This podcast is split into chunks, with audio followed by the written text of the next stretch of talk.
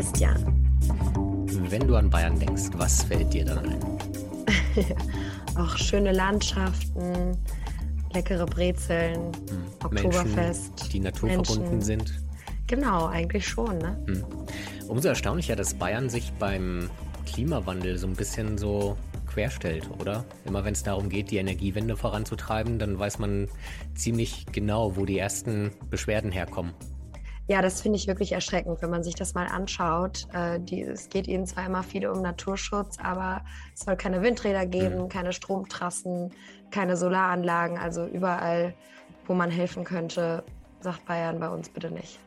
Darüber haben wir in der neuen Folge mit Michael Sterner gesprochen. Das ist ein Professor an der Ostbayerischen Technischen Hochschule Regensburg arbeitet dort an der Forschungsstelle Energienetze und Energiespeicher, ist also ein richtiger Energiefachmann, der schon eine ganze Weile natürlich in Bayern lebt und dort lehrt und forscht und halt auch in den vergangenen Jahren viele Erfahrungen mit der bayerischen Politik, mit der CSU gemacht hat und uns erklären konnte, warum man sich denn da unten so querstellt. Ja, und nicht nur erklären, er hat uns auf jeden Fall auch ein paar pikante Details erzählt, hm. die viel darüber preisgeben, wie der Klimaschutz in Bayern, aber ich finde, das spiegelt das auch für viele andere Regionen, ähm, wie man eben Klimaschutz durchaus auch wirklich bewusst verhindern kann. Die Überschrift gibt es ja schon so ein bisschen her. Man möchte gerne saubere Energie haben, man möchte nur selbst nichts dafür tun. So ist es. Und alle Details dazu gibt es in der aktuellen Folge Klimalabor. Auf geht's. Herr Sterner, herzlich willkommen im Klimalabor. Vielen Dank, dass Sie vorbeigekommen sind. Vielen Dank, dass Sie sich Zeit für uns nehmen. Wir wollen über die Klimaschutzmaßnahmen in Bayern reden. Welche Schulnote würden Sie dem bayerischen Ministerpräsidenten Markus Söder denn in dem Bereich geben? Eine ganz eindeutige 5. Warum? Weil wir über Klimaneutralität reden, aber keinen Plan haben, wie wir diese Klimaneutralität erreichen. Also Sie müssen sich das so vorstellen, man nimmt dieses große Wort in den Mund, dass wir im Jahr 2040 klimaneutral sind, aber mhm. ähm, es ist so, wie wenn ich sage, ich möchte gerne ein Haus bauen, aber ich habe noch keinen Plan gezeichnet oder halt eine Bestandsaufnahme gemacht, wie viele Steine eigentlich ich brauche und äh, welche Handwerker ich brauche, um das Haus zu bauen. Das heißt also, in Bayern ist es de facto so, dass wir Viele Organisationen haben aber keine einheitliche Bilanzierung weder von unserem CO2-Ausstoß noch von unserem Energieverbrauch. Und da ist ganz einfach die Frage, wie will die Landesregierung das Ziel klimaneutrales Bayern im Jahr 2040 erreichen? Wenn der Status quo nicht vollständig erfasst wird und dokumentiert wird und mhm. entsprechend der Effekt von Maßnahmen nicht quantifiziert werden kann. Ja, also Sie müssen ja, wenn Sie so ein Riesenprojekt haben, genau wissen, wann sie was zu tun haben, damit sie dieses Ziel erreichen, sonst ist es Makulatur.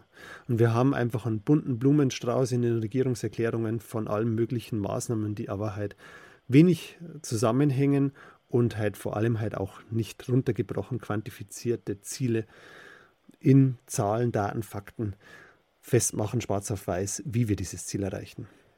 Und wenn Sie von wir in Bayern reden, meinen Sie dann Markus Söder, meinen Sie die CSU, meinen Sie die Freien Wähler, die ja Koalitionspartner sind? Meinen Sie die gesamte bayerische Politik? Nein, also das ist, wenn ich von wir spreche, dann genau, dann meine ich in erster Linie halt unsere Landesregierung, die hm. demokratisch gewählt wurde und damit auch das Wir in Bayern repräsentiert. Und ähm, ja, die kommt einfach dieser Aufgabe nicht nach entsprechend halt äh, erstens den Status quo zu erfassen und zweitens dann halt auch konkrete Maßnahmen abzuleiten. Da muss man natürlich unterscheiden, Teile liegen davon in EU-Befugnis und in, in Berlin in Bundeshand, aber auch hier sitze ich überall, sowohl in Brüssel als auch in Berlin am Tisch und kann mitentscheiden, mhm. habe über die letzten Jahrzehnte mitentschieden. Und eins ist auch ganz klar, das, was momentan halt gerade passiert, ist, dass alle aufwachen und merken, wir müssen unsere Energiepolitik ändern. Es ist auch klar, dass 20, 30 Jahre hauptsächlich unionsgeführte Energiepolitik nicht in einem Jahr rückgängig gemacht werden kann. Ein ganz einfacher Vergleich, wenn Sie eine Krankheit haben und eine Schonhaltung einnehmen, über 30 Jahre bekommen Sie diese Schonhaltung nicht weg ja. in einem Jahr. Aber es gibt ja Fortschritte. Der Bayerische Landtag hat ja Ende April beschlossen, diese berühmte 10H Abstandsregel für Windkrafträder zu lockern. Richtig, also da tut sich jetzt endlich was, weil gerade bei 10H, das ist ja die Abstandsregelung, muss man sich auch die Geschichte anschauen, wo die herkam. Die kam eben aus einer kleinen Bürgerinitiative in Unterfranken, die äh, Ministerpräsident Seehofer damals im Wahlkampf hinterherreisten und ihm ständig drei Punkte vorgehalten haben. Erstens, mhm. Der Infraschall macht alle krank. Zweitens, die Vögel sterben. Und drittens, ähm, das schaut nicht schön aus und die Landschaft wird verspargelt. Und all diese drei Argumente haben dann Herrn Seehofer zu dieser 10-H-Regel verleitet. Ähm, wo er uns im Endeffekt suggeriert, das ist was Gefährliches, davor müsst ihr euch schützen. Stattdessen äh, ist, sind alle bayerischen Regierungen nach Russland gereist, um da halt die Energieversorgung mhm. über russisches Gas zu sichern. 90 Prozent von unserem Gas in Bayern kommen aus Russland. Und ja, das ist eine Politik, die wir jetzt teuer bezahlen, sehr teuer. Wenn man keine heimischen Ressourcen nutzt, beziehungsweise die Nutzung verhindert per Gesetz, weitgehend unterbindet und nicht äh, die Informationen am richtigen Punkt bringt und stattdessen sich halt abhängig macht vom Ausland. Das ist eigentlich sehr bayerisch, also untypisch ja. für Bayern, wo wir Bayern immer als Gesamtheit äh, uns die Autarkie oder Unabhängigkeit immer sehr, sehr wichtig war. Genau das hat aber die Landesregierung über Jahrzehnte nicht vorangetrieben.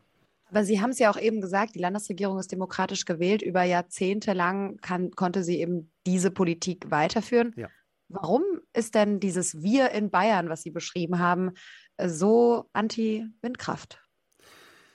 Ja, das Wir in Bayern ist einfach geprägt von, ähm, wenn man sich die Geschichte von uns Bayern anschaut, wir sind halt ein fußkrankes Volk, wir bewegen uns nicht gern, sowohl physikalisch als auch im Kopfe oft. Und ähm, die Sonderrolle, die halt auch eine CSU im Bund einnimmt und dann immer wieder pocht, wir in Bayern, wir Bayern, da fühlen sich viele nicht mehr vertreten, weil äh, dieses Wir auch diverser und unterschiedlicher geworden ist, auch durch den Zuzug und halt die Identität Bayerns sich auch gewandelt hat. Und das, das, dieses Bild kommt natürlich aus, aus den Nachkriegszeiten, wo wir ein Agrarstaat waren und einfach unsere Landschaft heilig war und alles ist wunderbar. Aber halt jetzt sind wir Hightech-Standort und dafür brauche ich, um klimaneutral und damit zukunftsfähig produzieren zu können im Freistand, auch viel Wind- und Solarenergie. Schauen Sie, wo die neuen Hightech-Standorte entstehen stehen für die Intel-Chip-Fabrik, Halbleiterindustrie mhm. oder Tesla oder Northvolt Batteriehersteller. Alles im Osten und im Norden, weil es da einfach viel Wind und Sonne gibt. Natürlich auch Flächen, aber die würden wir gerne bei, auch in Bayern sehen, aber die kommen nicht zu uns, weil wir viel zu wenig Wind und Sonne haben.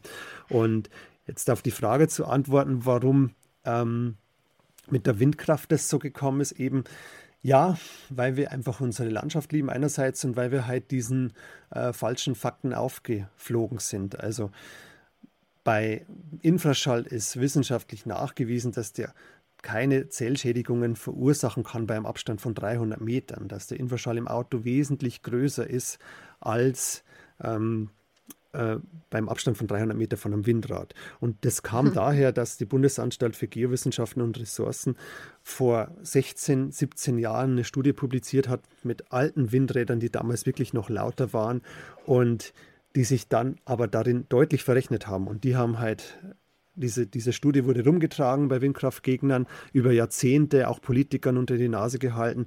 Und jetzt hat es die Uni Bayreuth aufgeklärt vor zwei Jahren gab dann einen Rechtsstreit, das war richtig eklatant.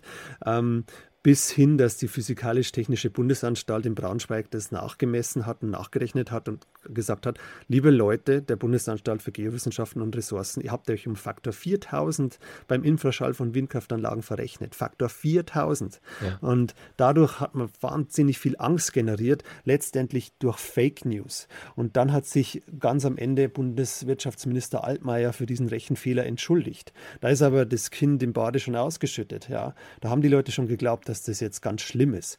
Es ist wesentlich mehr Infraschall im Auto, an der Autobahn, an der Bahnstrecke Strecke und wenn der Wind weht, richtig stark und Sturm ist, dann höre ich sowieso nur noch den Wind und nicht die Windkraftanlage. Glauben Sie also denn, es war tatsächlich ein Rechenfehler oder also bei solchen nee, das war, das war definitiv man, im Spiel Ja, sein. die Bundesanstalt für Geowissenschaften und Ressourcen ist natürlich zuständig für die Erdöl-, Erdgas- und Kohleförderung mhm. in Deutschland. Von daher ist es auch naheliegend. Ähm, aber ich würde es jetzt nicht vermuten. Es war einfach wirklich ein Rechenfehler. Ja. Und jedem Menschen passieren Fehler ist okay, aber diesen Mythos, dass der Infraschall schädlich ist, den bekommen sie halt nur schwer wieder raus. Da müsste halt die Politik wirklich sich hinstellen, wie Söder immer spricht. Bayern ist ein Sonnenland, da müsste auch sagen, wir sind Windland, wir brauchen das, um einen Standort zu erhalten und habe keine Angst vor den Windrädern. Sie schaden nicht, sie nutzen uns, sie erhalten Arbeitsplätze, sie schaffen Wohlstand, der Infraschall ist nicht schädlich. Aber ich finde es interessant, weil so wie Sie reden, es klingt so, also mich würde interessieren, wer ist denn in Bayern gegen Windkraft? Sind das wirklich die Bürger? Weil ich muss da an eine Szene denken, jetzt werden Sie auch erzählen, ähm, als Habeck in München zu Besuch war und äh, Söder getroffen hat, haben IG Metall und NABU gemeinsam demonstriert ja. ähm, vor der Landesvertretung und haben gesagt, also wir haben hier nie auch nur ein einziges Windrad verhindert. Ähm, und an diese Szene musste ich denken, weil das ist ja eher in der Rest, im, im Rest der Republik dann problematisch, dass solche Interessenverbände sich dann Vielleicht noch eine kleine Ergänzung. Die Vereinigung der bayerischen Wirtschaft ist ja auch gegen diese Abstandsregel genau. gewesen. Mittlerweile. Äh, man muss dazu sagen, dass die Vereinigung bayerische Wirtschaft früher immer auf die Laufzeitverlängerung der Kernkraft ja. gedrängt hat und halt auf der konventionellen Energie war und da immer die 4 Cent pro Kilowattstunde gefordert hat. Die bekommen sie in Bayern mittlerweile aber aus Wind- und Solarenergie. Mhm. Und ich bin ja auch im Bayerischen Energiebeirat. Ich weiß noch gut, als ich 2018 meine Thesen vorgestellt habe, dass das der einzige Weg ist, wie wir Industrie halten in Bayern, dass da die Vereinigung Bayerische Wirtschaft massiv dagegen geredet hat und mhm. äh, ein Vertreter sogar halt äh, von der Chemieindustrie das Saallicht hat löschen lassen, um zu demonstrieren, mhm. dass er dem, am, am an einem Dezembernachmittag kein Solarstrom mehr erzeugt wird. Was ja. aber Quatsch ist physikalisch, weil auch bei, bei diffusem Licht, wenn die Wolke vor der Sonne ist, habe ich noch immer Solarstrom. Das ist einfach Physik. Und ich habe ihm dann gezeigt, schauen Sie, auch heute Nachmittag in München, deutschlandweit, haben wir 5 Gigawatt Photovoltaik, ob Sie es glauben oder nicht. Da können Sie so viel mhm. Saallicht löschen, wie Sie möchten. Aber halt, Sie haben recht, mittlerweile, wir haben die Naturschutzverbände, BUND, Landesbund für Vogelschutz, wir haben die Bayerische Wirtschaft, wir haben natürlich alle möglichen Verbände, Vertreter, die sagen, diese 10H-Regel ist Quatsch. Aber das hatten wir mhm. auch schon 2014 gesagt. Ich kann mich erinnern an eine Anhörung im Landtag, äh, im Wirtschaftsausschuss. Da war der Herr Stümpfle, Co-Vorsitzender von den Grünen und der Erwin Huber von der CSU. Und alle Bayerische Gemeindetag, Landkreistag, Städtetag, ähm, alle Wirtschafts- und Umweltverbände, die Wissenschaft, äh, elf Parteien waren an, zu, äh, zur Anhörung geladen ähm, hatten gesagt, diese Regelung ist Quatsch. Nur einer, der Vertreter von Vernunftkraft, also ein Anti-Windkraftverband, hatte ja. gesagt, die Regelung ist gut. Und Erwin Huber hat die Sitzung geschlossen. Damals war Fußball-WM mit dem Satz, ja, das Ergebnis ist jetzt eindeutig, 10 zu 1 gegen 10H. Aber in der Politik ist es halt einfach oft anders und wir machen das ja. auch anders. Eine funktionierende Demokratie in Bayern also. Ja, na, ja, ja, mein Gott, das ist halt, äh, die, klar, natürlich, weil die CSU immer mehrheitlich gewählt wurde und damit legitimiert man natürlich ja. auch deren Politik und deren Stil. Aber mittlerweile ist es sehr einsam geworden um diese Regelung. Dafür sind eigentlich nur noch AfD und CSU. Das heißt, Sie würden schon sagen, es sind Bürgerinitiativen, Bürgerverbände, die da weiterhin an dieser 10H-Regel unbedingt festhalten, weil auch jetzt nein, nein, wollen Sie, nein, dann, also dann das, müssen Sie mir das äh, erklären. Ja, genau. Also ich kann Ihnen ganz klar aus der Praxis berichten, was 10H bewirkt hat. Ähm, ich kann mich gut erinnern an eine, eine, Veranstaltung in Landshut, wo ich echt das Gefühl hatte, ich bin froh, wenn ich lebend wieder rauskomme, weil an der Wand äh, hing, wer gegen 10H ist, ist gegen die Menschenrechte und die Menschenwürde und ähm, doch, Wollen wir einmal kurz Angst. auflösen, was 10H eigentlich bedeutet, ja. damit wir das auch mit drauf haben? Gut. Gute das, Idee. Der zehnfache Abstand, glaube ich, darum geht es. Wenn genau. ein Windrad 200 Meter hoch ist, im Schnitt, glaube ich, ist das die Höhe, muss es den zehnfachen Abstand zu Wohngebieten haben, also zwei Kilometer. Genau. Und wenn man da runter geht, dann muss halt der Bürgermeister einen eigenen Bauantrag durchboxen.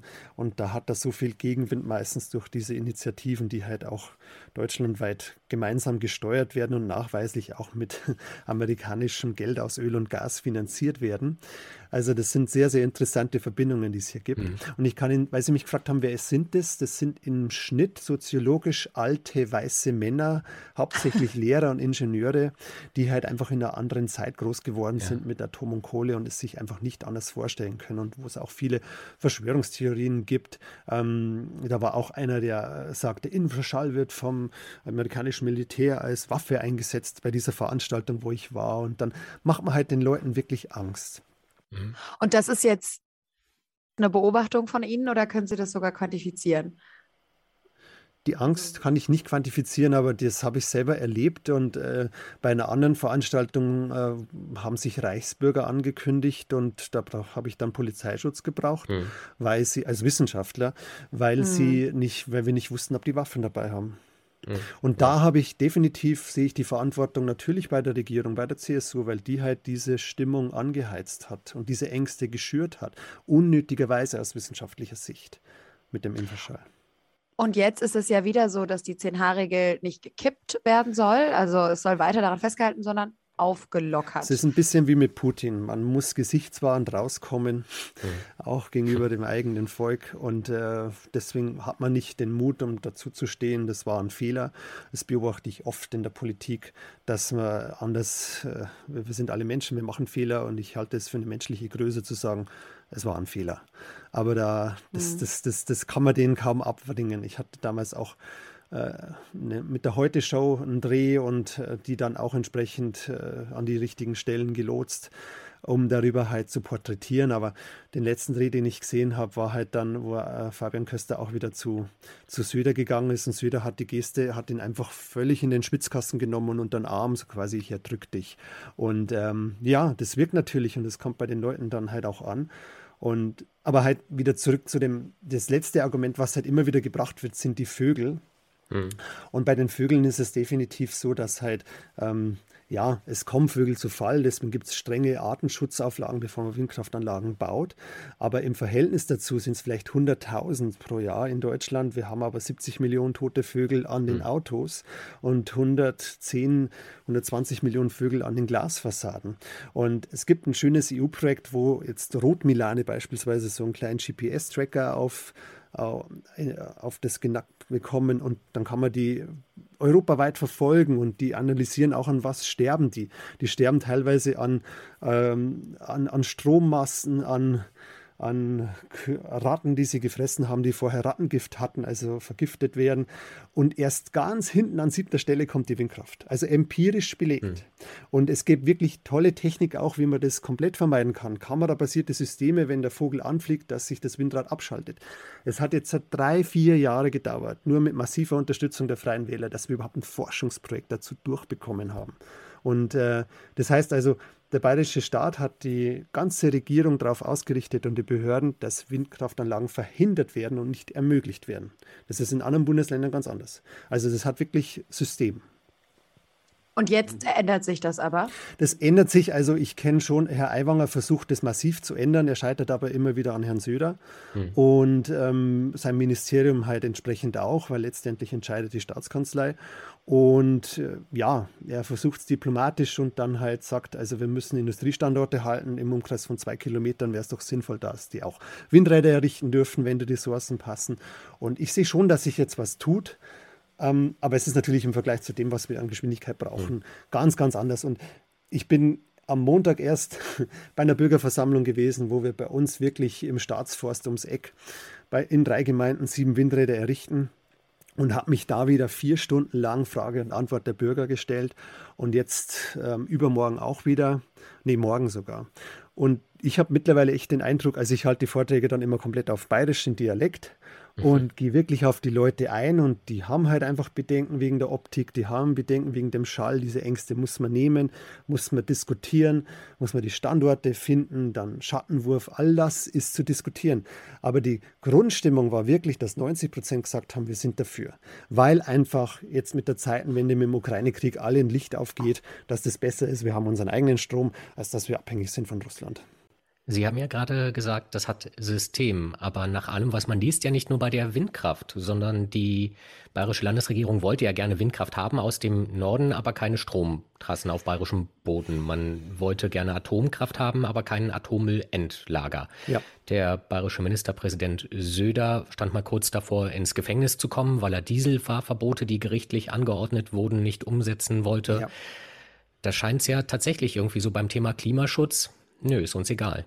Obwohl ja, uns die Natur ja angeblich so wichtig ist. Ja, ähm, uns wäre es natürlich allen lieber, er würde halt ähm, Windräder umarmen und nicht Bäume. Bin ja kein Politikwissenschaftler und das ist bitte alles meine private Meinung. Ich spreche nicht als äh, offizieller Beamter des Freistaates Bayern, ne? sondern ähm, mein Eindruck ist, dass, man kann es wirklich beobachten, wenn es um die Stromtrassen geht, dann versucht äh, sich Bayern zu drücken ohne Ende. Wir haben in der Energiewirtschaft, das war in Wissenschaft und in Wirtschaft und Industrie, alle den Kopf geschüttelt, als es hieß, wir wollen keine Windräder, zweitens, wir wollen keine Stromtrassen, aber wir wollen den Atomausstieg. Und dann haben wir alle gemerkt, was hat das für eine Logik? Dann wird ja. in Bayern wirklich kein Strom mehr da sein. Und dann sind wir abhängig vom Umland. Und dann hieß es wieder aus CSU-Kreisen, ja, die wollen natürlich alle wieder zurück zur Atomkraft. Das ist ja. einfach die Atompartei in Deutschland und das sieht man jetzt auch, auch wenn sogar der Betreiber E.ON und äh, sagt, es macht überhaupt keinen Sinn mehr, eine Laufzeitverlängerung zu machen. Wir würden die russische Abhängigkeit dadurch nur um 3% reduzieren. Wir haben trotzdem Abhängigkeit, weil wir die Brennstäbe aus Russland teilweise bekommen.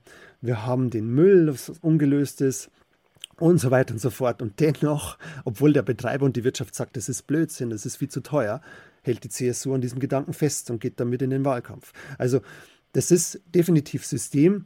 Das andere, was Sie gesagt haben mit den Stromtrassen, sie sollten dann, die bayerische Planung war, wir führen das über Baden-Württemberg hm. und dann unten rein bei Ulm, ne, das letzte Eck, dass nichts durch Bayern geht, wir den maximalen Nutzen haben, aber keinen Schaden und keine, und das ist in meinen Augen definitiv verantwortungslos, weil ähm, die bayerische Regierung ähm, agiert immer so, als weil seien wir ein alleinstehendes Land und können uns selbst optimieren, aber wir übernehmen keine Verantwortung und auch keinen tragen keine Last dadurch. Ne? Das ist bei der Atomkraft auf, äh, auffällig. Wir sind das Land Nummer eins, was die Atomkraft forciert hat. Hätten wir gern noch mehr gebaut. Äh, die Regierungen von damals, wenn nicht zahlreiche Bürgerinitiativen das verhindert hätten in Nürnberg und Pleinting und anderswo. Und wir wollen jetzt aber keine Verantwortung übernehmen für den Atommüll. Mhm. Das passt doch nicht zusammen. Das andere, wir wollen Strom über Stromtrassen, aber die sollen bitte nicht durch unser äh, bayerisches Land gehen, weil wir sie nicht anschauen wollen. Und, und das war für mich auch bezeichnend. Äh, also die Bundesnetzagentur hat gesagt, der beste Netzknotenpunkt ist zwischen München und Stuttgart, weil wir da Stahlwerk bei den Lechwerken haben und so weiter. Da wäre der richtige Punkt. Und dann gab es so viel Widerstand entlang von Franken, Oberbayern. Es ging durch den Wahlkreis vom Herrn Seehofer. Die nächste Planung war dann Wahlkreis vom Herrn Seehofer auslassen, außen rumführen. Noch immer zu viel Widerstand und dann war das eine rein ähm, parteipolitisch-taktische Entscheidung, dass jetzt diese Stromtrasse nicht durch Franken-Oberbayern geht, sondern über Niederbayern-Oberpfalz, weil da weniger Wähler sind. Ne? Hm. Wenn man das alles hört und das dann zugespitzt formuliert, das hat ja schon etwas von Schmarotzen, oder? Wir wollen saubere ja. Energie, aber wir wollen nichts dafür tun. Ja. Das muss man leider so sagen. Und das ist natürlich, im, im, wir sind ja 16 Bundesländer. Das ist einfach, mhm. da schütteln alle im Norden immer den Kopf und sagen, jetzt schon wieder diese Sonderrolle. Ne? Und, äh, ja. und das, ich glaube nicht, dass sich alle Menschen in Bayern so fühlen, aber es wird natürlich durch diesen Bayern-Kult auch so ähm, forciert. Wie erklären Sie sich denn, dass Bayern das auch immer wieder durchbekommt? Also der Bund, auch jetzt, Habeck hätte ja auch hingehen können und sagen, er kippt diese 10H-Regel einfach ähm, aus, aus dem Bund heraus gibt aber auch da wieder, vielleicht ist es auch äh, erstmal taktisch, auf jeden Fall die Gelegenheit, dass Söder eben sein äh, Gesicht bewahren kann und Bayern da sein eigenes Ding machen kann. Und wieso, also auch wenn dieser Knotenpunkt dann verlegt wird, also wieso schafft Bayern es da immer wieder, sich eine Sonderrolle herauszunehmen?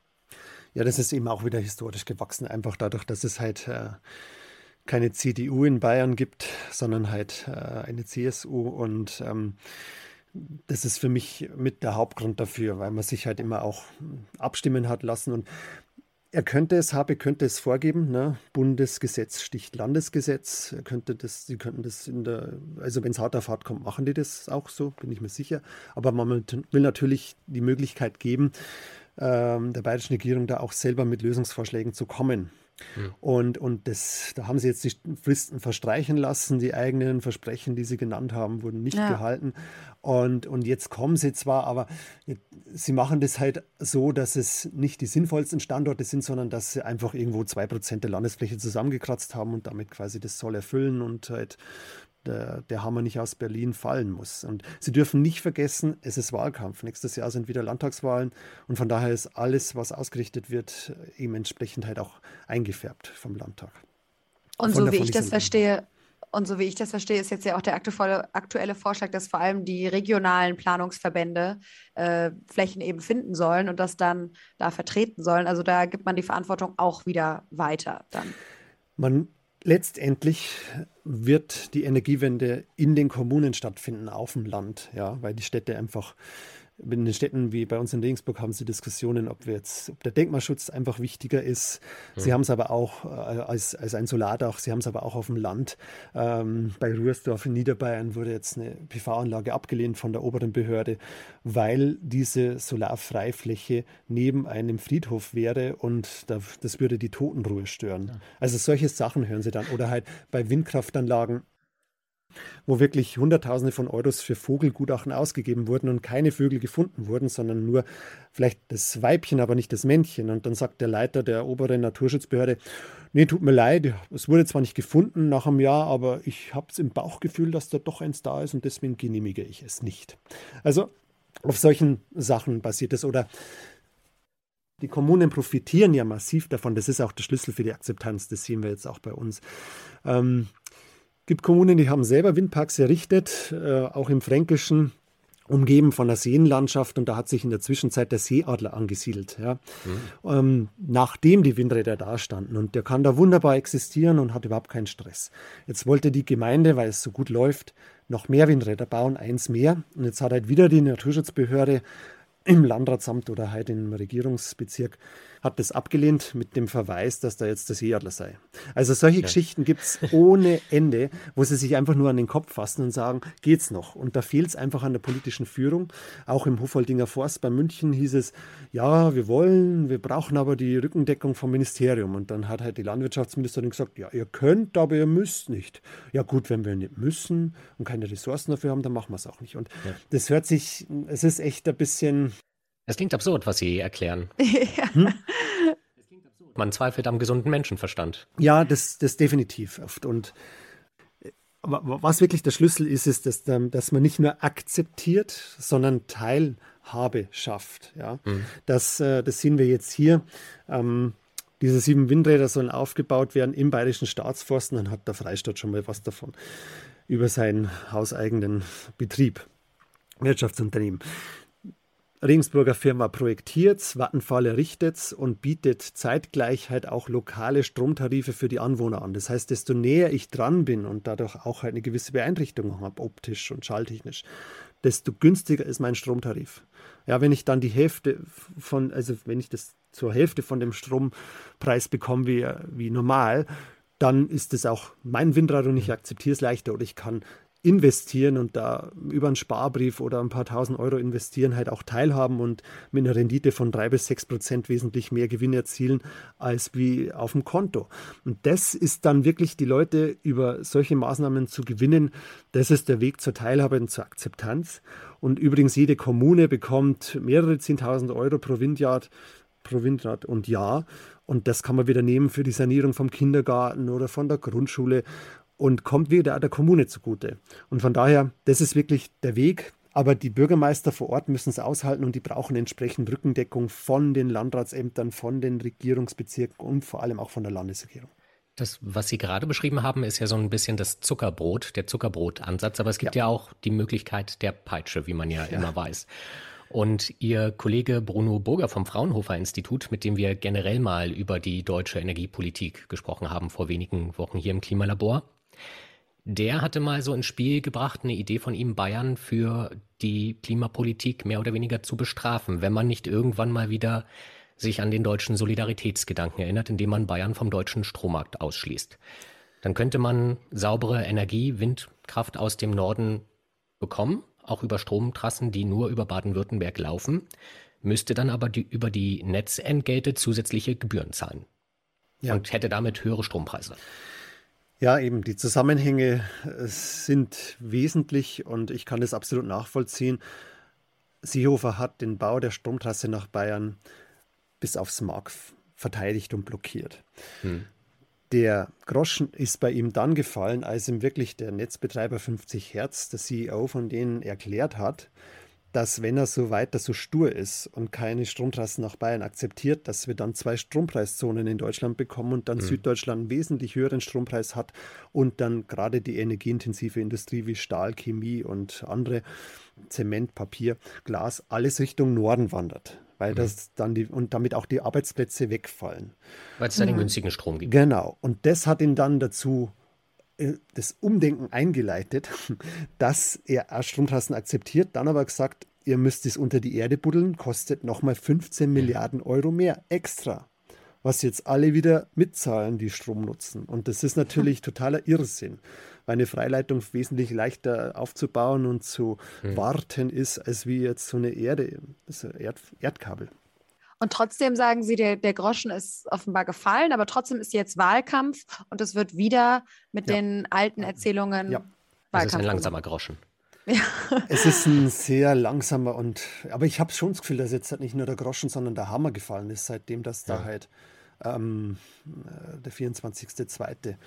stattgefunden hat. Und ich hoffe einfach, dass, dass die Menschen selber ihren gesunden Menschenverstand nutzen und selber ihr eigenes Öl- und Gasembargo vollziehen, natürlich mit staatlicher Unterstützung, aber es eine gewisse Führung in energiepolitischen Fragen würde unserem Freistaat sehr, sehr gut tun. Und da nehme ich jetzt mal die Freien Wähler von aus, weil die wirklich sehr stark für die Energiewende kämpfen, auch in den dezentralen Ansatz. Und ja. Jetzt mal unabhängig davon, ich kann mir nicht vorstellen, dass die Bayern in irgendeiner Art und Weise weniger ähm, gut informiert sind als andere in anderen Bundesländern. Also am, am Ende, glaube ich, würde ich ungern so, so einen Unterschied machen.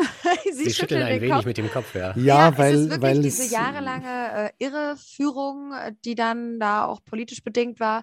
Oder wie erklären Sie sich, dass das dann jetzt wieder Wahlkampf mit sowas gemacht wird, von dem Sie ja eigentlich gerade gut erläutert haben, dass das Quatsch ist? Ja, was die CSU halt wahnsinnig gut kann, ist halt äh, die einfachen Menschen mit einfachen Argumenten ansprechen mhm. auf dem Land auch. Und das verfängt. Ähm, das sehen Sie in verschiedensten Diskussionen. Also immer wenn ich dann höre, äh, in meiner Heimat im Bayerischen Wald, ah, die Strompreise steigen, seitdem die Grünen an der Regierung sind. Ja. Und das eine hat mit dem anderen null zu tun, aber es ist halt ein einfaches Argument. Oder halt, das Elektroauto ist nicht nachhaltig, weil da wird ja so viel Kinderarbeit im Kongo investiert, ohne gleichzeitig zu sagen, dass in jedem Verbrenner Palladium drinsteckt, was auch mit Kinderarbeit in Südafrika abgebaut wird. Wissen Sie, und solche Sachen ähm, führen halt dann dazu, genau, dass Bayern da nicht vorankommt, dass wir nach wie vor nicht äh, wirklich Elektroautos bauen, dass wir bei Wind und Sonne total hinterherhinken und im Endeffekt ja, schadet es langfristig definitiv dem Freistaat, weil wir wertvolle Arbeitsplätze verlieren und diese Weitsicht äh, fehlt da halt, weil einfach kurzfristig gedacht wird. Das ist aber generell nicht nur in Bayern so. Wie ist die nächste Legislatur, dass ich wieder ja. drankomme? Wie ist der nächste Quartalsbericht in Unternehmen? Und da brauchen wir wirklich eine langfristige Denke, die oft auch bundesweit fehlt, mittlerweile besser wird. Aber die Konsequenzen daraus, ähm, die, die sind noch nicht wirklich gezogen. Ja. Das meinte ich. Ich glaube, dass es ein bundes- oder sogar ein weltweites Problem ist, also, grundsätzlich. Das, das, das, das, Lustige, wir, wir sollen jetzt die bayerische Verwaltung bis 2030 klimaneutral bekommen. Das würde heißen, alle Öl- und Gasheizungen in allen Verwaltungsgebäuden rauszuschmeißen. Hm. Ich weiß von der Bayerischen Energie- und Klimaagentur in Regensburg, dass äh, die jetzt damit beschäftigt sind, dass sie irgendwie ein Kompensationsrechenmodell aufrechnen, dass sich der Freistaat wieder freikauft über so einen Ablasshandel, dass dann irgendwo mhm. die Moore wieder CO2 speichern oder im Ausland wieder Projekte laufen. Also es wird wirklich geschummelt und rumgeschoben, aber nicht der Stier bei den Hörnern gepackt. Das ist echt ein bisschen das Problem. Und, und den Leuten ist das ausreichend. Ja? Also das, das meine ich halt mit der Trägheit, die wir hier haben. Die sind mindestens genauso gut informiert, aber es wird halt viel Stammtischargumente abgewogen, die sich dann durchsetzen. So einfache Sachen, die laufen. Und, und der Grund, Sie müssen wissen, dass halt bei den Parteien aus meiner Wahrnehmung, da gibt es immer solche harten Kanten. Das ist bei der CDU, CSU einfach das Thema Sicherheit, das ist bei der SPD das Soziale, das ist bei den Grünen das Thema Umwelt und wenn es hart auf hart kommt, ist halt immer das Thema Sicherheit den Menschen am wichtigsten, weshalb sie halt weiterhin auch in Abwägung mit anderen Sachen ähm, mhm. ihre Wahlentscheidung so treffen. Das sehen sie auch in den USA, wo man sagt, das ist total irrational, diesen Trump zu wählen, aber für manche Leute ist einfach das, äh, das Verbot der Abtreibung so zentral, dass ihnen das alles andere egal ist. Und, und ich glaube, so ähnlich haben wir halt auch bei uns. Ähm, die sagen, Mensch, die Wirtschaft läuft doch gut, deswegen wählen wir wieder genauso weiter. Jetzt aber, wo, wo Sicherheit und Energieversorgung und Umwelt offenbar doch, also wo die Erkenntnis immer größer wird, dass das unmittelbar miteinander zusammenhängt, könnte sich da ja was ändern. Und vielleicht zum Abschluss, Herr Sterner, noch die Frage, Sie haben vorhin so ein bisschen angesprochen, was Sie für Aufklärungsarbeit sozusagen leisten ja. und in welche Runden Sie da gehen. Glauben Sie, dass das denn der Schlüssel ist, wirklich ähm, zu den Leuten hinzugehen, das ganz genau alles zu erklären? Glauben Sie, dass man das damit lösen kann? Ja, man muss wesentlich mehr und offener und ehrlicher kommunizieren. Das ist meine Erfahrung, dass das gut ankommt. Und wie gesagt, ich bin nicht nur bei solchen Bürgerversammlungen, ich bin auch in Kreisgremien, ich bin im Landtag bei SPD, FDP, Freie Wähler, Grüne war ich noch nicht eingeladen. Bei der CSU habe ich jahrelang mitgearbeitet in diesem Arbeitskreis äh, Energiewende. Äh, nee, Arbeitskreis Umwelt mit Josef Göppel, der jetzt leider verstorben ist. Ähm, ich habe aber kein Parteibuch. Also ich bin da parteiübergreifend tätig und auch parteilos. Und bin halt als Wissenschaftler liefere ich immer die Zahlen, Daten, Fakten. Und das ist der Weg, wie wir in der Wissenschaft auch arbeiten. Zahlen, Daten, Fakten und dann kann man Rechnungen aufstellen und die nachvollziehen. Und das ist unsere Entscheidungsbasis. In der Politik ist aber die Entscheidungsbasis meine Meinung, meine Stimmung und was halt gut in der Presse läuft und was gut bei den Leuten ankommt. Also da ist es weniger rational wie bei uns in der Wirtschaft äh, und in, in, der, in der ja. Wissenschaft. Ja. Und von daher ich habe schon das, den Eindruck, dass sich da jetzt was tut. Es war auch total spannend zu sehen, dass sich die Bayern-FDP für die Abschaffung dieser Abstandsregelung 10h ausgesprochen hat und dann die Freien Wähler das äh, sich nicht dafür entschieden haben im Landtag, obwohl sie es Wochen vorher noch auf den Plakaten stehen hatten im Wahlkampf. Ja, so ist es halt. Und Politik ist immer halt auch eine Mehrheitsfindung und eine Abwägung. Und ich habe schon das Gefühl, dass es ähm, jetzt besser wird. Aber es bedarf immens vieler Kommunikation, vor allem eine klare Ansage vom Freistaat. Wir wollen Bayern nicht deindustrialisieren.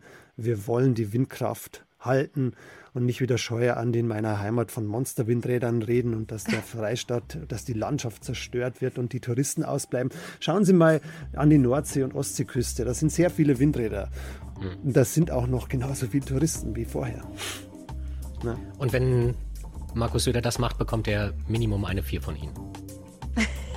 Ach, jeder Mensch hat Verbesserungschancen und Potenziale und der war in der gleichen Stiftung wie ich, der Markus Söder. Und ich glaube schon, dass er, Sie sehen es ja beim Artenschutz Volksbegehren, dass er da extrem sich wandeln kann auch und dazulernt und andere, zu anderen Schlüsseln kommt. Ja.